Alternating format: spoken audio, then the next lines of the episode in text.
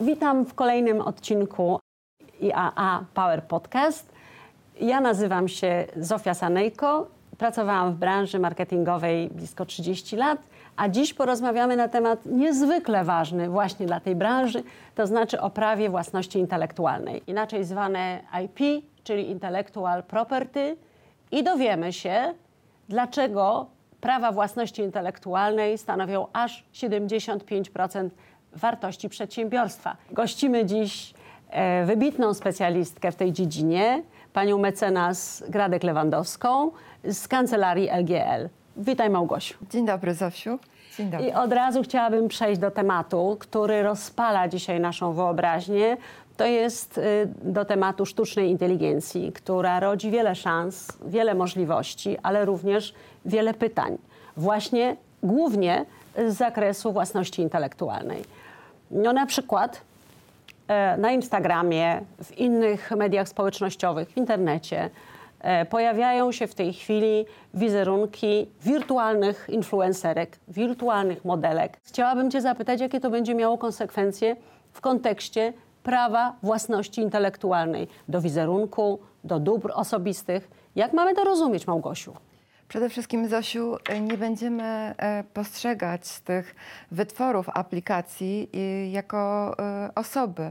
Nie będziemy mówić o naruszeniu wizerunku czy dóbr osobistych, bo nie będzie wizerunku. Wizerunek e, w takim tradycyjnym naszym rozumieniu należy do osoby fizycznej, do modelki, z którą negocjujemy umowę. Tutaj trzeba mówić o aplikacjach, o programach komputerowych, które wygenerowują coś, jakiś obraz, który wygląda jak twarz człowieka, wygląda jak wizerunek. W związku z tym nie mówimy o naruszeniu wizerunku. Raczej trzeba by się zastanowić nad tym, komu prawa do tego wygenerowanego awatara mogłyby przysługiwać. Czy to będzie ten, kto jest właścicielem narzędzia w postaci aplikacji komputerowej do generowania takich właśnie tworów, czy to będzie ktoś, kto e, do takiej aplikacji e, no, włożył swoje dane, tak? załadował, nauczył tę sztuczną inteligencję właśnie tworzenia tych twarzy, tych wizerunków na podstawie swoich danych. I myślę, że tutaj otwarte to jest pytanie. E, my nie wiemy, jak to zostanie rozstrzygnięte. Ważne, żeby też mieć świadomość, że własność intelektualna to jest właśnie coś, co cały czas na bieżąco pojawia, po, na nowy sposób chroni wytwory intelektu, ponieważ zmieniają się technologie i to jest Twój przykład właśnie. Wytwory intelektu, czyli wytwory ludzkiej myśli. Tak. Wciąż w polskim prawie to, co jest wytworem traktowane jako wytwory intelektu, musi być powiązane z człowiekiem. Czy dobrze rozumiem? Tak, tak. Nie tylko w polskim e, prawie. W prawie tak naprawdę wszędzie na świecie przyjmuje się, jak do tej pory, że twórcą może być człowiek. Czyli y, kilka prób, które były ostatnio wykonane, żeby zarejestrować y, wynalazek stworzony przez sztuczną inteligencję, potwierdziło tę zasadę, że tylko człowiek jest twórcą. Y, być może to się zmieni, być może technologia znowu nas zmusi do tego, żeby wygenerować jakieś nowe prawo tego, kto stworzy sztuczną inteligencję, która będzie tworzyła, ale na razie człowiek. Na razie jeszcze nie ma komu płacić, ale to naprawdę e, prawdopodobnie nie będzie, nie pozostanie aż tak pięknie dla, e, z punktu widzenia marketerów. E, ten poziom nowych technologii rodzi też nowe zjawiska, które czasami bywają bardzo negatywne, a wręcz etycznie podejrzane, jak na przykład deepfake, które jednak może dałoby się wykorzystać w marketingu w sposób pozytywny. Słyszałam, że są już takie przykłady i chciałabym Cię poprosić o to, abyś o nich opowiedziała, e, również w kontekście prawa własności intelektualnej. Odczarujmy może najpierw pojęcie deepfake'a, ponieważ deepfake jest to film, w którym widzimy postać y, mówiącą, zachowującą się w jakiś sposób, a faktycznie ta osoba nigdy w taki sposób się nie zachowała, nigdy nie powiedziała tego, co widać na filmie.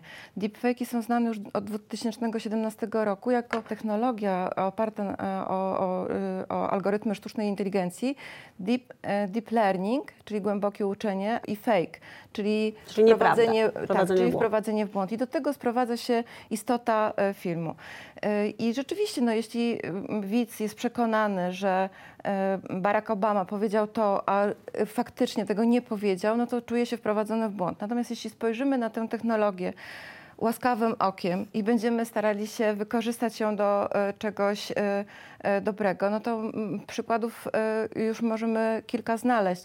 W Indiach jest popularna reklama, w której jeden z aktorów tyle razy został zdeepfakeowany, że można było wygenerować wiele odmian spersonalizowanych tej samej reklamy, słodyczy, które są emitowane w lokalnych sklepach. Może to być technologia, którą wykorzystamy do tego, że na przykład chorujący aktor nie może swojej sceny e, e, nagrać do końca, prawda? Mamy ostatni przykład z Bruce'em Willisem, który pojawia się w, w reklamie. E, W Muzeum e, Salvadora Dali można porozmawiać z Salwadorem e, tak, jakby żył.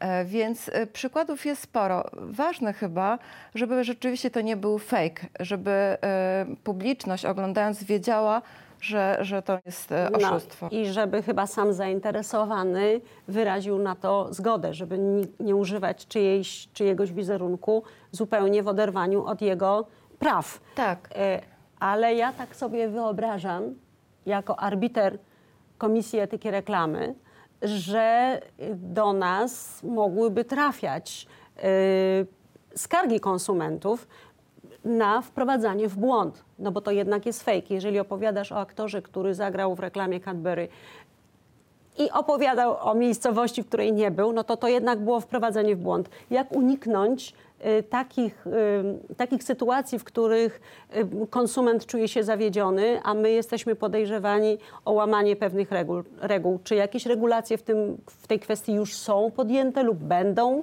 To jest e, trudna e, e, regulacja, dlatego że deepfake służy najczęściej do dezinformacji. Więc podejmowane są próby takie ogólne wprowadzenia kodeksów dobrych, dobry, do, dobrych zasad, gdzie podpisują się pod tymi kodeksami najwięksi gracze, platformy cyfrowe.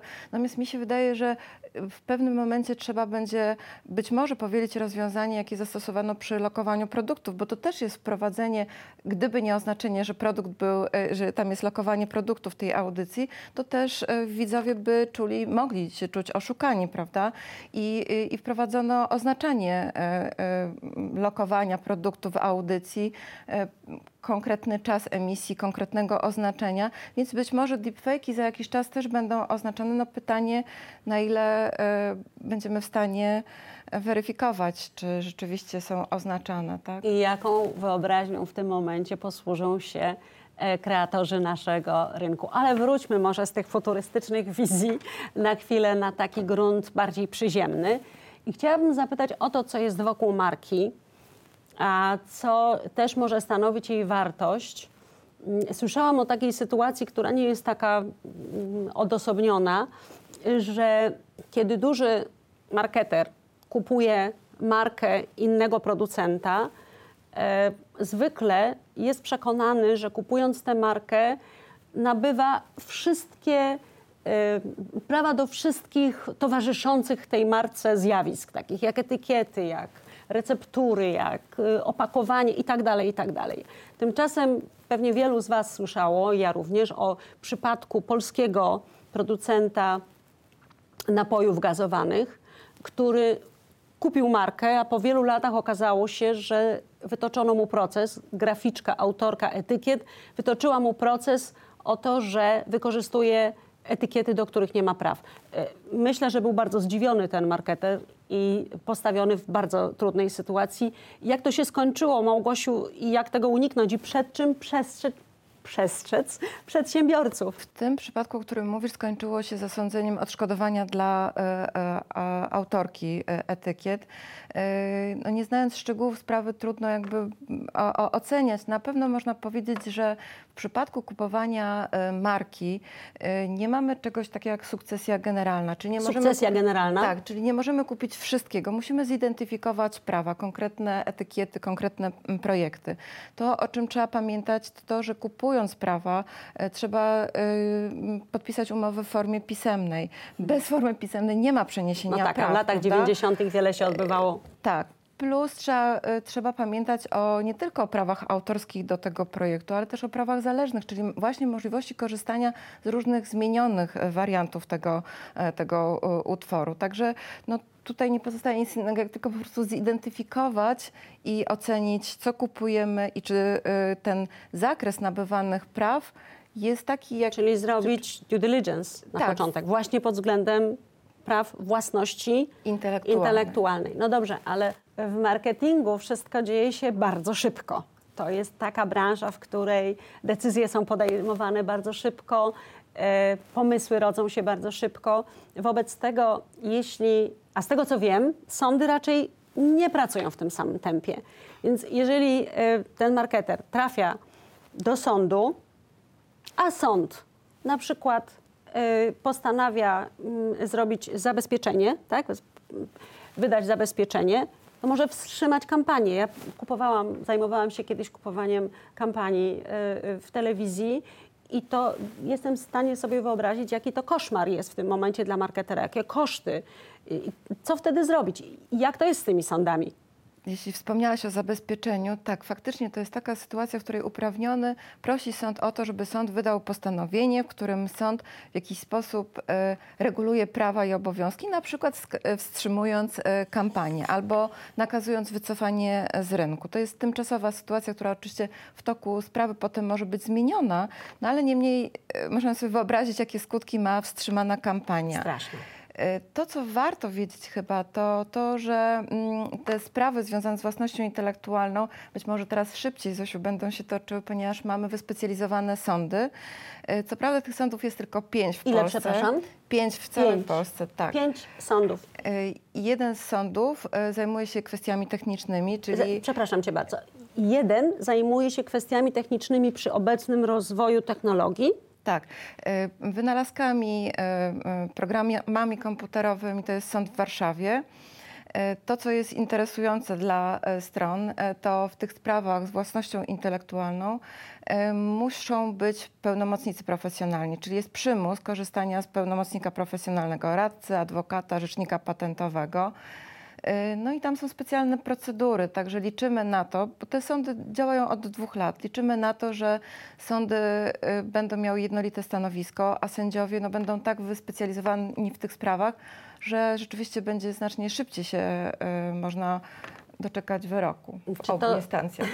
Czy to oznacza, że jest to dziedzina tak y, specjalistyczna i tak nie dość poznana, że nawet ustawodawca uznał, że w tym przypadku profesjonaliści muszą rozmawiać z profesjonalistami? Tak mamy to rozumieć? Trochę tak, ale y, trzeba sobie wyobrazić, że jedno dobro, które chronimy własnością intelektualną, może być chronione na różnych terytoriach, prawda? Czyli sprawa może to, toczyć się o to samo, może się w urzędzie patentowym, w sądzie administracyjnym, w sądzie cywilnym, jeszcze w EUIPO i to może być ten sam przedmiot. Także, żeby się w tym poruszać w ustawodawstwie polskim i konwencjach międzynarodowych, no trzeba się w tym specjalizować.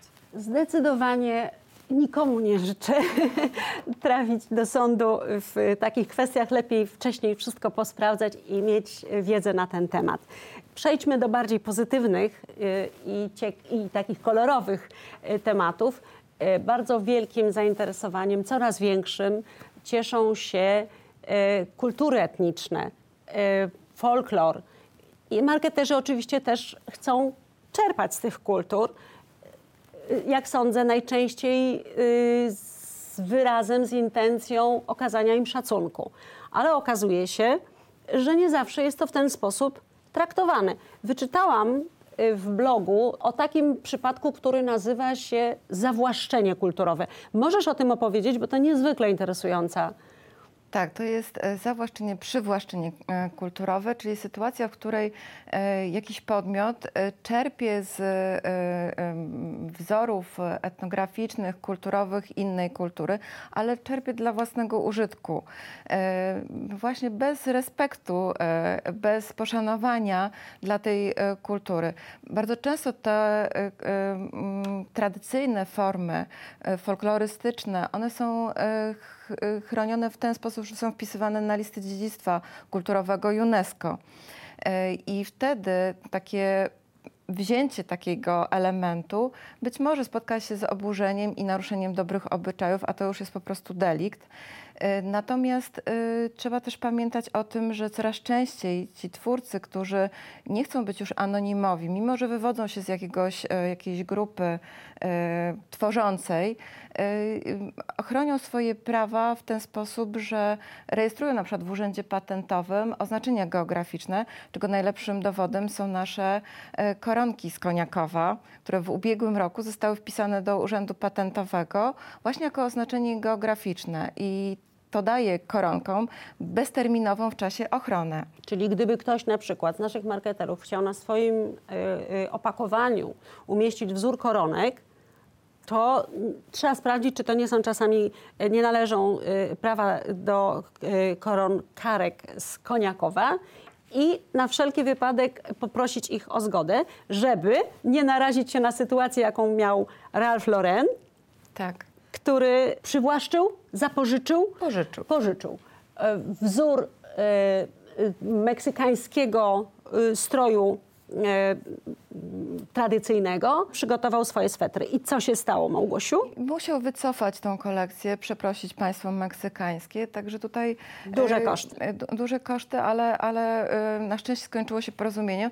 Z rodzimego podwórka można przypomnieć sprawę wykorzystania przez mennicę polską wycinanek z Łowicza. E, Tutaj e, konkretna twórczyni podniosła roszczenia do mennicy. Mennica kwestionowała przez jakiś czas, ale później e, pod, e, zawarto ugodę. Ponoć pani e, e, twórczyni wycinała nożyczkami na forum e, i pokazywała, że to są jej wzory i że ona jest twórczynią i że z nią powinno się na temat wykorzystania tych wzorów rozmawiać. Należy w związku z tym nad kreatywnością naszych agencji reklamowych jednak trochę czuwać. Myślę teraz też o tym, że w świecie memów, wirali bardzo często pokusą dla agencji kreatywnych, a czasami też dla samych reklamodawców jest zabawa z marką, ze znakiem w taki sposób, żeby ją jak najbardziej wprowadzić do życia codziennego, do języka y, takiego potocznego. Y, czy to jest dobry pomysł zawsze?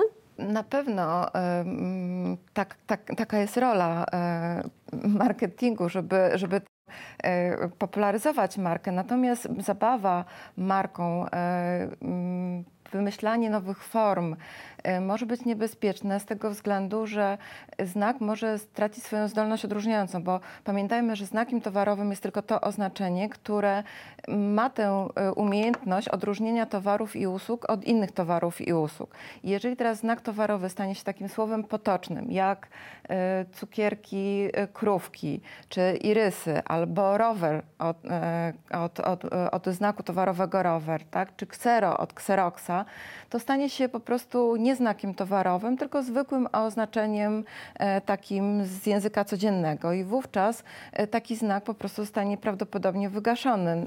To znaczy na- straci się prawa tak, do, do ochrony znaku? Do ochrony znaku, tak. Czyli to nie jest taka tylko powód do radości, że jest to tak bardzo popularne, bo można to w ten sposób... y, y, Tak, można stracić i tutaj chyba też taką dosyć znaną historią jest historia Wedla i ptasie mleczko, prawda? Kiedy ptasie mleczko e, przed wojną było znakiem towarowym, potem nie przedłużono tej ochrony, nie opłacono wtedy, kiedy były inne czasy i nie wszyscy myśleli o własności intelektualnej i potem Wedel stoczył bardzo długą batalię, wieloletnią, żeby odzyskać ptasie mleczko, tak? Ponieważ na rynku pojawiło się bardzo dużo ptasich mleczek. Wspominałyśmy w zapowiedziach naszego podcastu jeszcze o tajemniczej mleczarce.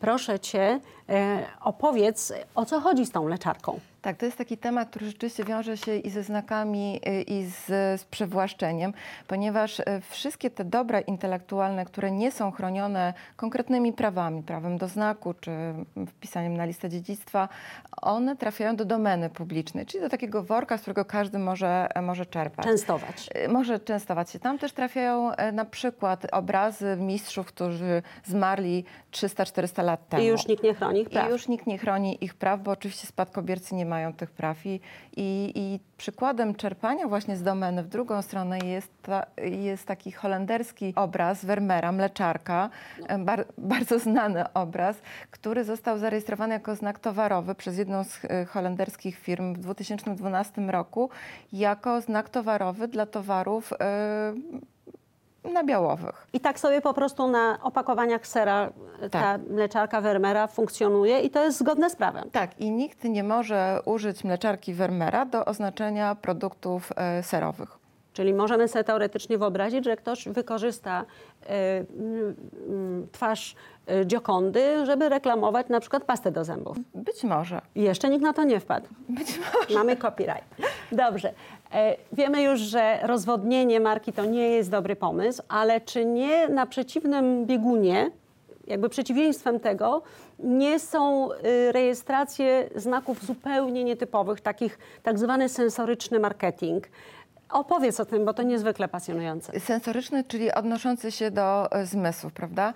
I, I żeby znak towarowy był e, znakiem towarowym, my musimy go przedstawić w rejestrze. To jest warunek, żeby każdy mógł się zapoznać i, e, i, i, i, i poznać ten znak zmysłami. W związku z tym jeszcze do niedawna niemożliwe było przedstawianie na przykład plików multimedialnych jako znaki towarowe, bo rejestry nie mogły pomieścić takiego, ta, technika. takiego pliku. Ale technika, technika idzie naprzód i teraz już mamy rejestry, gdzie możemy rejestrować nietypowe znaki. Już pomijając znaki, e, e, e, gdzie kolor zaczyna odgrywać e, rolę rozpoznawczą dla firmy, jak Orange na przykład, mamy znaki towarowe e, dźwiękowe, gdzie fragment dźwięku może być znakiem towarowym. Mamy znaki multimedialne, gdzie e, fragmencik e, mini reklama może być e, znakiem towarowym. Mamy znaki towarowe, gdzie wykorzystujemy fragment na przykład jakiejś gry komputerowej. Mamy też znaki towarowe ruchome, czego przykładem jest nasza e, rodzima Cieszynka. Cieszynka? Tak, czyli znak towarowy zarejestrowany przez jednego z piłkarzy, który po strzeleniu gola cieszy się w charakterystyczny sposób strzelając. Y, I ten y, gest został zarejestrowany przez tego, tego piłkarza jako znak towarowy. W związku z tym inni piłkarze nie mogą w ten sposób wyrażać swojej radości, ciesząc się właśnie w taki sposób jak nasz piątek.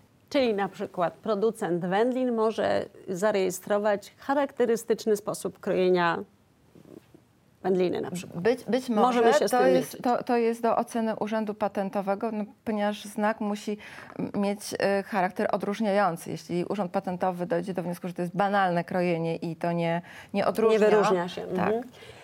Wraz z rozwojem e, możliwości e, kopiowania, digitalizowania, umieszczania w innych przestrzeniach, takich jak, jak internet, jak metaverse, może istnieje większa konieczność uświadamiania, jaki jest y, rozdział, jak oddzielać trzeba e, nośnik treści od samej treści. I przykładem na to jest y, sytuacja, o której też czytałam, że mm, producent y, odzieży, firma Mango, zdaje się, zakupił bardzo prawdopodobnie jako inwestycję obrazy bardzo znanych e, malarzy hiszpańskich, Miro, Barcelo jeszcze innych. Po czym uznał, że jeżeli jest właścicielem obrazu, to może te treści przenieść na przykład na koszulki przez siebie produkowane, umieścić w metaversum i w inny sposób wykorzystywać i nadział się na problem. Dlaczego? To, o czym mówisz, to jest bardzo dobry przykład, który pokazuje, że własność intelektualna nie jest związana, e, czy mm, ten, to dobro intelektualne, które powstaje, nie jest związane z nośnikiem, na którym jest utrwalone, bo czym innym jest stworzyć, a czym innym pokazać publiczności. Czyli jeśli chcemy, żeby ktoś zapoznał się z tekstem, który napisałyśmy, piszemy to na kartce papieru albo na dysku komputera, tak? Niemniej jednak, e, jeśli kupujemy książkę w, w księgarni, kupujemy ją po to, żeby przeczytać, a nie po to, żeby tę treść powielać na przykład, zeskanować i umieścić w internecie, prawda? Ponieważ każdy z tych y, sposobów zapisania, tego, ten korpus fizyczny, czyli to, na czym zapisujemy utwór, to jest jakiś nośnik tylko, prawda? Natomiast liczy się to niematerialne, ta treść, którą możemy powielać w różny sposób i y, ją wykorzystywać. To dotyczy każdego dobra intelektualnego. W przypadku książki jest to dosyć oczywiste, ale powiem szczerze, y, nie jest już takie oczywiste, kiedy kupujemy obraz i wydaje nam się, że on jest w tym momencie cały nasz. Warto o tym pamiętać. No i z tego wynika, z tego wszystkiego, o czym opowiadasz, że prawo własności intelektualnej obejmuje coraz większe i większe obszary, które szczególnie w branży y, marketingowej, tak twórczej i tak niezmiennie musi, y, y, koniecznie przystosowującej się do nowych y, technologii i nowych wyznań powinno znać coraz lepiej, coraz głębiej. No to może jednak pora na jakąś definicję. Co to jest IP, czyli prawo własności intelektualnej, Małgosiu? Prawo własności intelektualnej to jest szereg różnych praw, które chronią to, co intelekt ludzki wymyśli. Bo już ustaliłyśmy, że twórcą jest człowiek. E, On e, wymyśla e, różne, e, e, różne rozwiązania, e, kreuje różne, e, e, e, Dzieła. róż- różne dzieła. I do tych różnych dzieł przy, e, możemy przypisać różne prawa. To jest e, katalog... Nie tylko prawa autorskie, jak nam się wszystkim wydaje, Tak, to jest ba- bardzo duże uproszczenie. Prawa autorskie dotyczą takich kreatywnych e, dzieł, takich związanych z, e, z twórczością, byśmy powiedzieli, bardziej artystyczną. Natomiast mamy cały szereg praw, które obejmują e, rozwiązania techniczne, jak patenty, wzory użytkowe, czy mamy takie, które jest jakieś wzornictwo przemysłowe, wzory przemysłowe. no i prawa pokrewne i prawa zależne. Tak, i zależne te, o których wspomniałyśmy przy okazji etykiet, y, jest mnóstwo, do tych katalogu praw możemy dodać jeszcze know-how, możemy dodać prawa właśnie do wizerunku, o którym wspomniałyśmy, oznaczenia geograficzne naszych koren, koronczarek, mnóstwo różnych praw, które regulują z jednej strony to, jak chronimy dane dobro, a z drugiej strony mówią nam, w jaki sposób my możemy czerpać, prawda? A i też nie naruszać. I, i nie naruszać. I, czyli jak to wszystko zbierzemy tak razem, to ja już się nie dziwię, że, i tu jest odpowiedź na pytanie zawarte w tytule naszego podcastu, dlaczego to stanowi aż 75% wartości przedsiębiorstwa. Na jakiej, w Polsce. Na jakiej podstawie, jakie jest źródło tej estymacji? 75% e, wartości firm, e, firm europejskich stanowi własność intelektualna. W Stanach te proporcje są jeszcze korzystniejsze dla własności intelektualnej, ponieważ wynoszą 90% e, tych największych firm, tych gigantów. Natomiast ciekawe jest to, jak się e, wstecz e, m, e, sprawdzimy te e, m, proporcje i okazuje się, że 50 lat temu było dokładnie odwrotnie, czyli 75% stanowiły wartości materialne, Budynki, cegły, maszyny. stal, a 25% własność intelektualna. Teraz mamy dokładnie odwrotnie. Czyli to jest, żyjemy w wieku intelektu. Możesz jeszcze powiedzieć, jakie jest źródło tej estymacji? Tak, to jest firma e, Ocean Tomo, firma, która takie mm, badania przeprowadza co kilka lat i widać, e, jak bardzo zmieniają się te proporcje. No i jeszcze jak będziemy zmierzać w tym samym kierunku, co Stany Zjednoczone, to też e, być może dojdziemy do 90%.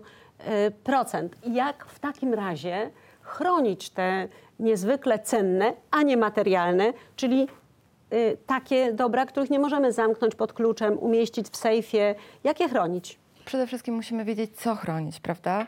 Czyli musimy zidentyfikować te dobra, musimy wiedzieć, czym dysponujemy w firmie, e, wiedzieć, czy dobrze nabyliśmy prawa od e, poprzedników, od twórców, e, czy te, do tych praw przysługują nam prawa przyznawane na przykład przez Urząd Patentowy, bo do praw autorskich nie potrzebujemy żadnego rejestru, ale już do praw dotyczących wynalazku, wzoru przemysłowego czy znaku towarowego trzeba je zgłosić do Urzędu Patentowego do tego urzędu, na terenie którego będziemy korzystali, prawda? Bo jeśli wyjeżdżamy do Chin, no to ochrona w Polsce nam nie pomoże. Musimy ubiegać się o ochronę na tamtym terytorium. Czyli powinniśmy przede wszystkim y, sprawdzić, gdzie w firmie te skarby, o których pisałyśmy y, w y, rozwinięciu y, tytułu naszego podcastu, gdzie te skarby się kryją i wiedzieć, gdzie szukać.